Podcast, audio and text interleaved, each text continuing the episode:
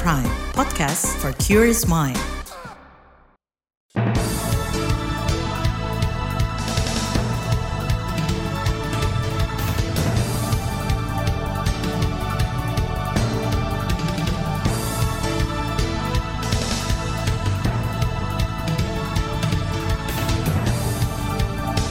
Selamat pagi saudara, senang sekali kami bisa menjumpai Anda melalui program Buletin Pagi edisi Kamis 13 April 2023 bersama saya Naomi Liandra. Sejumlah informasi pilihan telah kami siapkan di antaranya, Kementerian Kesehatan meminta waspada lonjakan kasus COVID-19 saat mudik lebaran. Pengadilan Tinggi DKI menolak gugatan banding Verdi Sambo dan istri. BPBD waspadai potensi longsor di tempat wisata Ngarai Sianok. Inilah buletin pagi selengkapnya. Terbaru di buletin pagi. Kementerian Kesehatan meminta masyarakat mewaspadai potensi lonjakan kasus positif COVID-19 pada saat mudik lebaran. Juru bicara Kementerian Kesehatan Nadia Tarmizi mengatakan potensi lonjakan kasus tetap selalu ada, apalagi saat ini muncul subvarian baru virus COVID-19 yang mudah menular.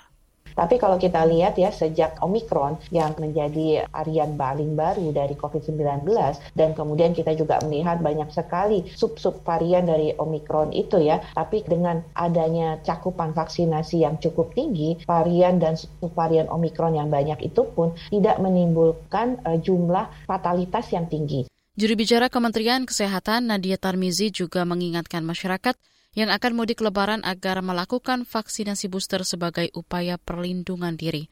Vaksinasi booster menurut Nadia masih dilayani di fasilitas-fasilitas kesehatan di puskesmas, rumah sakit daerah, stasiun kereta api, bandar udara, dan pelabuhan.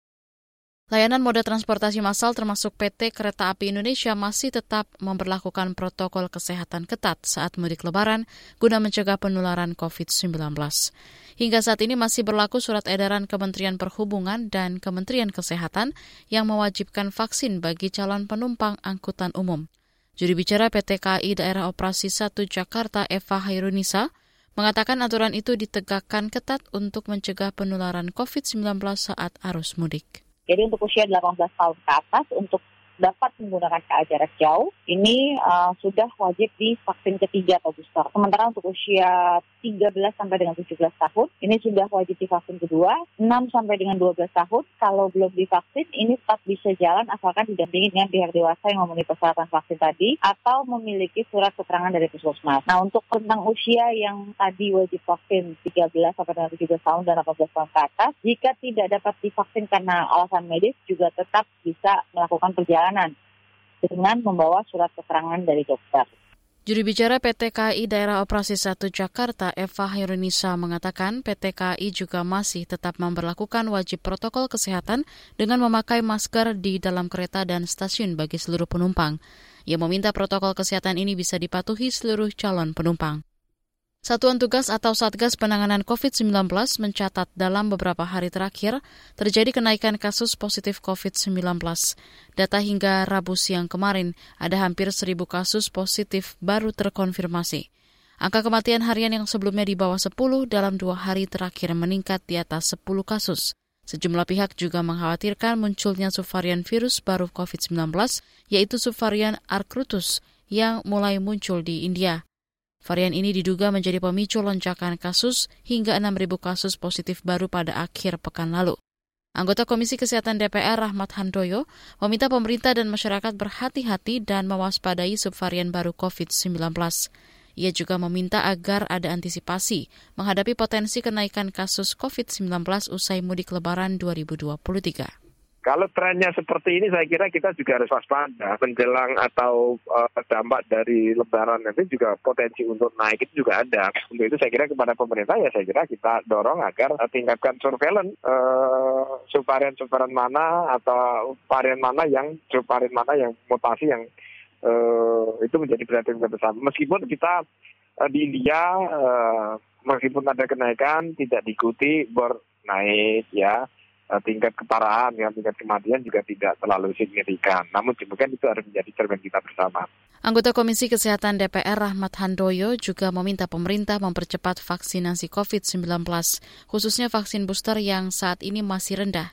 Hingga kemarin secara rata nasional, capaian vaksin dosis 1 sebesar 86 persen, vaksin dosis kedua 74 persen, dan vaksin dosis ketiga atau booster 1 baru mencapai 37 persen, sedangkan booster kedua baru 1,7 persen. Ahli epidemiologi dari Universitas Griffith Australia, Diki Budiman, mengingatkan kepada masyarakat agar tetap menjaga protokol kesehatan pada periode mudik lebaran 2023. Ia juga meminta pemerintah menjalankan strategi komunikasi resiko guna membangun kewaspadaan masyarakat untuk tetap berperilaku hidup sehat. Tetap dibangun untuk memakai masker gitu kan itu paling murah mudah. Cuci tangan ya. Jadi jangan dinihilkan fungsi masker itu karena ya di Indonesia kan kita masih dalam posisi rawan tuh karena apalagi saat ini mau lebaran mudik ya banyak pergerakan orang banyak keperumunan keramaian ya kita tetap perilaku yang namanya 5M itu meski tidak harus ketat dulu ya dilakukan gitu. Untuk apa? Untuk melindungi. Epidemiolog dari Universitas Griffith Australia, Diki Budiman, juga mengingatkan kepada pemerintah menggencarkan vaksinasi, khususnya untuk kelompok rentan dan kelompok yang memang sebelumnya belum bisa menerima vaksin seperti vaksin primer untuk anak-anak. KPU larang bekas narapidana maju sebagai calon anggota DPD. Informasi selengkapnya akan kami hadirkan sesaat lagi, tetaplah di Buletin Pagi KBR. You're listening to KBR Pride, podcast for curious mind. Enjoy!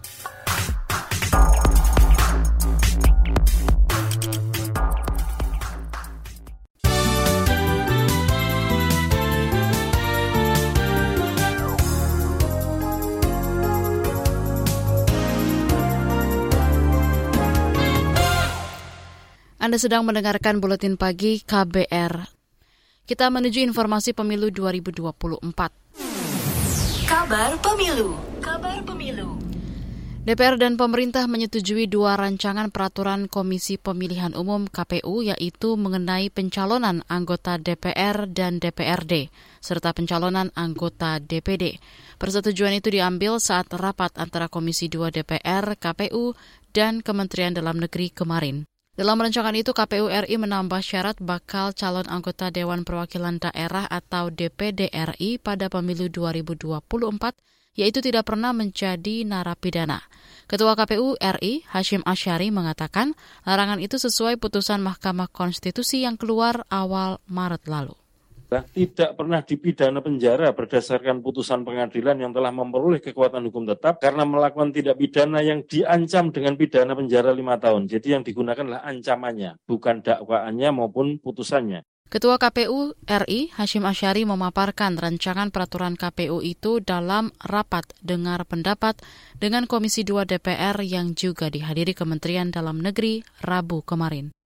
Sebelumnya Mahkamah Konstitusi memutuskan melarang eks narapidana dengan ancaman hukuman lima tahun atau lebih, mencalonkan diri sebagai anggota DPD RI sebelum bebas murni lima tahun dan mengumumkan dirinya eks napi. Beralih ke informasi hukum, Pengadilan Tinggi DKI Jakarta menolak upaya banding bekas Jenderal Polisi Verdi Sambo dalam kasus pembunuhan berencana Yosua Huta Barat. Putusan itu dibacakan Ketua Majelis Hakim Pengadilan Tinggi DKI, Singgih Budi Prakoso, dalam sidang kemarin.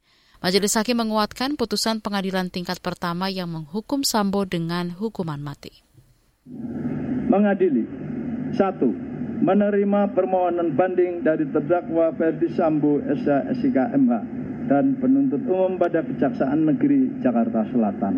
Kedua, menguatkan putusan Pengadilan Negeri Jakarta Selatan nomor 796 garis miring PIT B garis miring 2022 garis miring PN Jakarta Selatan tertanggal 13 Februari 2023 yang dipintakan banding tersebut. Itu tadi Ketua Majelis Hakim Singgih Budi Prakoso. Dalam sidang putusan berikutnya, Pengadilan Tinggi DKI juga menolak gugatan banding yang diajukan istri Verdi Sambo, yakni Putri Chandrawati serta dua terpidana lain, yaitu Riki Rizal dan Kuat Maruf. Pengadilan Tinggi menguatkan putusan Pengadilan Negeri Jakarta Selatan yang memfonis Putri dengan hukuman 20 tahun penjara. Riki Rizal dengan hukuman 13 tahun penjara dan Kuat Maruf 15 tahun penjara. Kapolri Listio Sigit Prabowo mengancam bakal memecat dan memidanakan anak buahnya yang terlibat penyalahgunaan narkoba.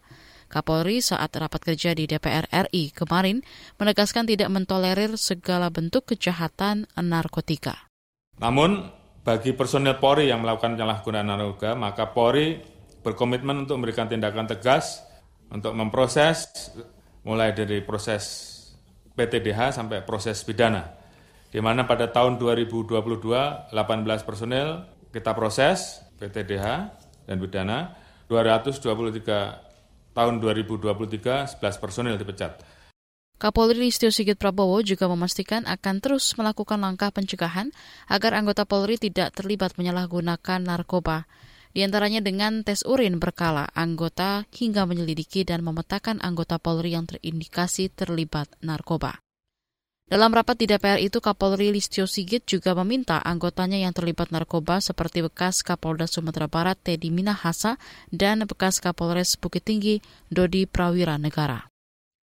Pemerintah mempercepat pembangunan hunian bagi aparatur sipil negara atau ASN maupun anggota TNI dan Polri di lokasi ibu kota negara di Kalimantan Timur.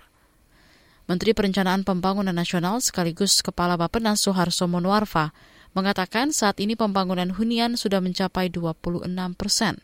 Angka ini naik dibanding Februari lalu yang baru mencapai 15 persen.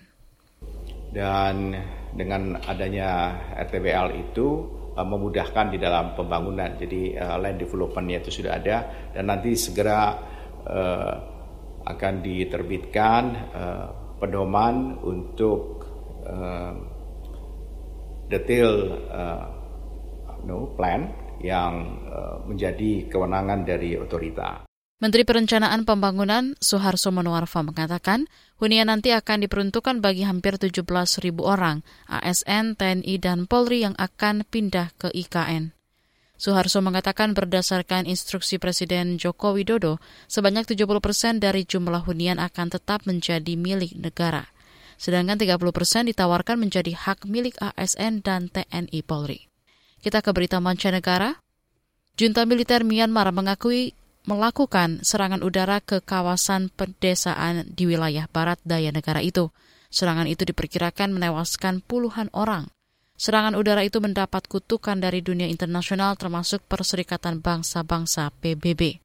Junta militer Myanmar menyebut serangan dilakukan terhadap kelompok sipil pemberontak yang mereka sebut teroris. Dalam keterangan yang disiarkan media resmi militer kemarin, perwakilan pemerintah Myanmar menyebut jika terjadi korban warga sipil, itu karena mereka dipaksa membantu kelompok teroris. Kita ke berita olahraga, kita ke Liga Champions. Klub AC Milan dan Real Madrid memperbesar peluang melaju ke semifinal. Dini hari tadi, AC Milan menaklukkan Napoli 1-0, sedangkan Real Madrid menundukkan Chelsea 2-0 pada laga leg pertama. Jika tim-tim yang menang di leg pertama delapan besar Liga Champion bisa menjaga keunggulan agregat mereka pada leg 2, maka semifinal UCL musim ini akan mempertemukan Real Madrid menghadapi Manchester City dan Inter Milan melawan AC Milan. Di bagian berikutnya kami hadirkan laporan khas KBR tentang ancaman buzzer atau pendengung pada pemilu 2024. Tetaplah di Buletin Pagi KBR. You're listening to KBR Pride, podcast for curious mind. Enjoy!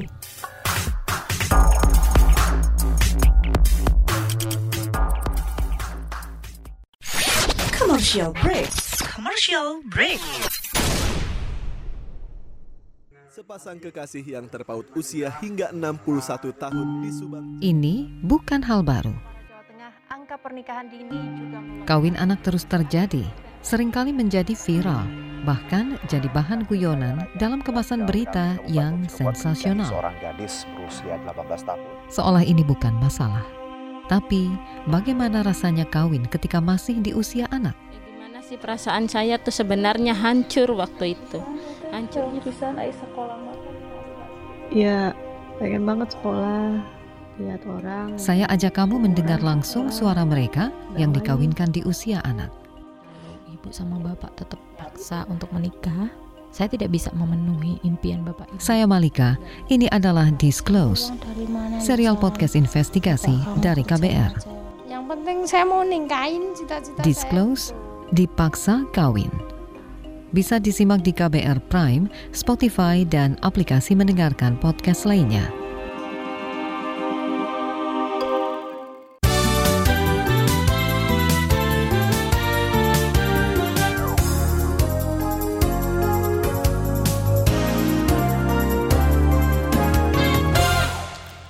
Anda masih bersama kami di Buletin Pagi KBR.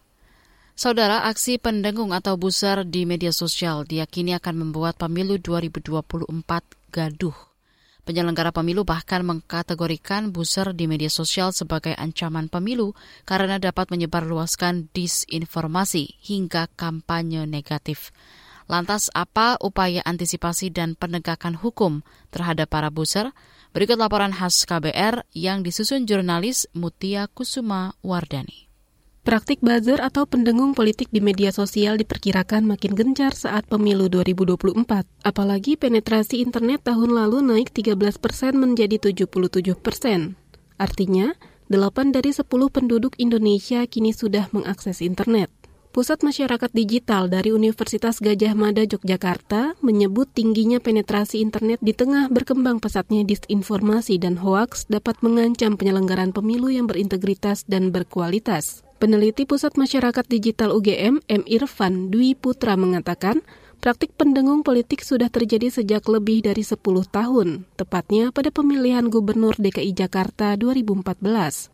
Saat itu, narasi anti Partai Komunis Indonesia atau PKI dan anti Tionghoa sengaja didengungkan sebagai praktik kampanye hitam terhadap salah satu kontestan. Irfan mengatakan praktik buzzer yang sudah berdampak negatif harus mendapat sanksi ada setidaknya tiga uh, ketentuan gitu di dalam hukum Indonesia yang bisa menjerat para buzzer politik ini. Yang pertama kalau misalkan kita lihat di dalam pasal 280 dari Undang-Undang Pemilu itu ada beberapa ketentuan yang uh, terkait dengan larangan-larangan selama masa kampanye.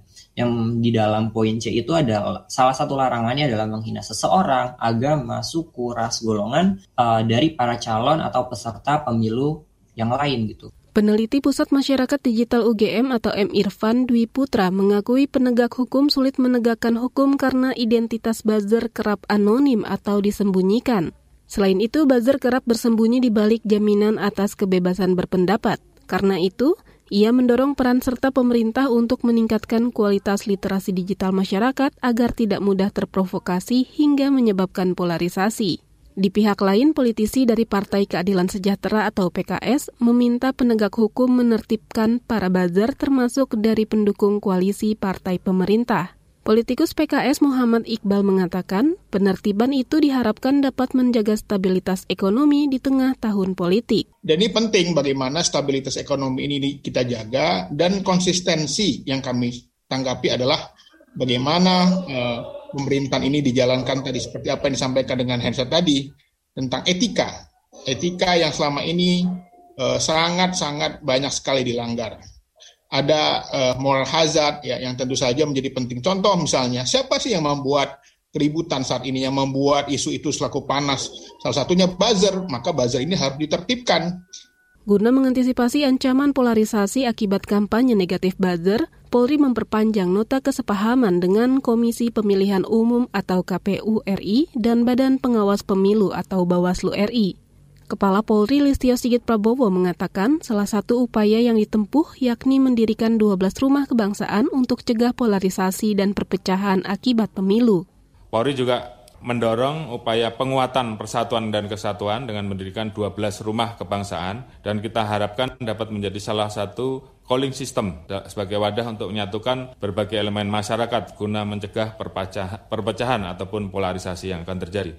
Selain itu, Polri juga menggandeng pihak lain seperti pemerintah daerah hingga TNI untuk memberikan keamanan selama penyelenggaraan pesta demokrasi lima tahunan itu, terutama kenyamanan di ruang cyber – Apalagi jadwal kampanye pemilu 2024 yang sempit diperkirakan akan membuat para kandidat menggencarkan kampanye di media sosial. Polri juga akan mengerahkan tim patroli khusus untuk mengawasi isu-isu yang muncul di media sosial berkaitan dengan kerawanan pemilu 2024. Badan Pengawas Pemilu atau Bawaslu juga mewaspadai ancaman dari para buzzer politik dan memasukkannya dalam peta kerawanan penyelenggaraan pemilu 2024. Ketua Bawaslu RI Rahmat Bagja mengklaim sudah mengantisipasi kemunculan buzzer sejak tahapan awal penyelenggaraan pemilu.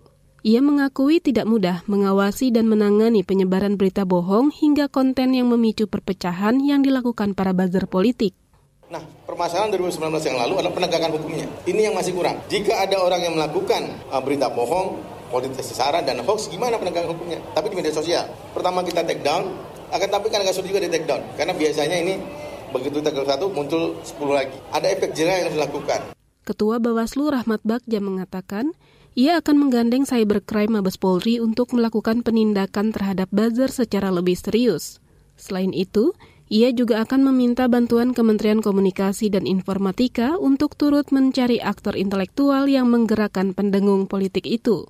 Meski begitu, ia memastikan akan berlaku adil terhadap semua pelanggar, termasuk menjamin hak mereka untuk membela diri dan tidak mudah menuduh partai politik sebagai dalangnya. Demikian laporan khas KBR yang disusun Mutia Kusumawardani. Informasi dari berbagai daerah akan hadir usai jeda. Tetaplah bersama Buletin Pagi KBR.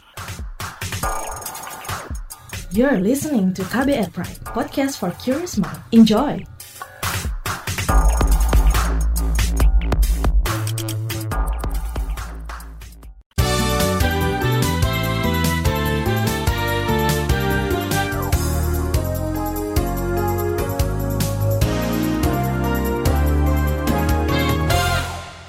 Inilah bagian akhir buletin pagi KBR. Kita ke Sumatera Barat. Badan Penanggulangan Bencana Daerah BPBD Kota Bukit Tinggi melaporkan ada potensi longsor susulan usai peristiwa gempa dan tanah longsor di wilayah itu pada terjadi akhir pekan lalu.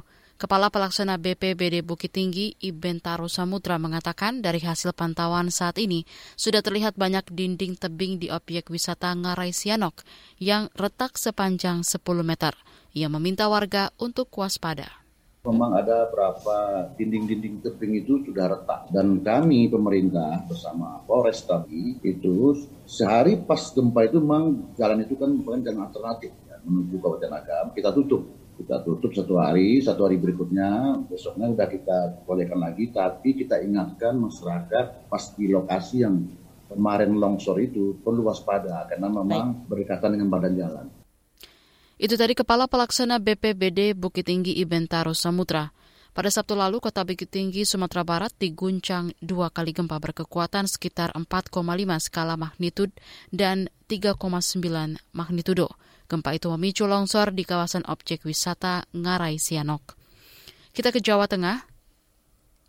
Operasi tangkap tangan atau OTT yang dilakukan Komisi Pemberantasan Korupsi KPK terhadap pejabat Balai Teknik Perkeretaapian atau BTP Jawa Tengah membuat khawatir pemerintah kota Solo. Kepala Dinas Perhubungan Kota Solo Taufik Muhammad mengatakan saat ini ada tiga proyek yang melibatkan BTP Jawa Tengah. Ia khawatir proyek itu terganggu karena operasi tangkap tangan KPK itu belum tahu. Kan sapi ini katut sisan wih ini saya juga mau komunikasi ke BTP sana tapi dari pelaksananya juga belum ada informasi gitu loh menunggu masih nunggu ini. Tapi ini kan pekerjaan masih tetap jalan loh. Itu hanya terkait itu pemindahan-pemindahan sarana prasarana kereta api itu apalagi saya ketar-ketir ya Kepala Dinas Perhubungan Kota Solo Taufik Muhammad menjelaskan proyek yang ia maksud antara lain pembangunan lintas ganda atau double track kereta api Solo Purwodadi. Sebelumnya KPK menangkap empat orang dalam operasi tangkap tangan OTT di Balai Perkeretaapian DJKA Jateng selasa lalu.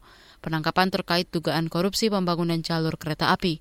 KPK juga menangkap sejumlah orang dalam kasus yang sama di tempat lain, seperti di Jakarta, Jawa Barat, dan Surabaya, Jawa Timur.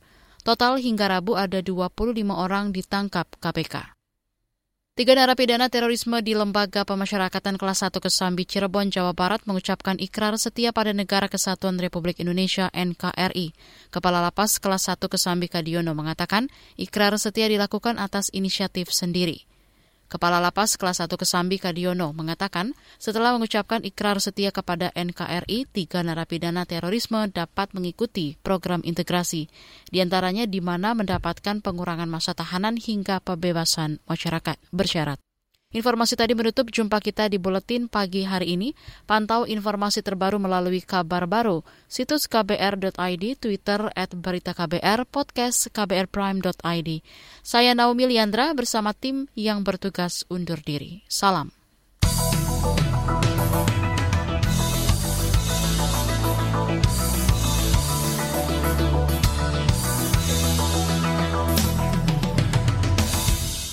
KBR Prime, cara asik mendengar berita. KBR Prime, podcast for curious mind.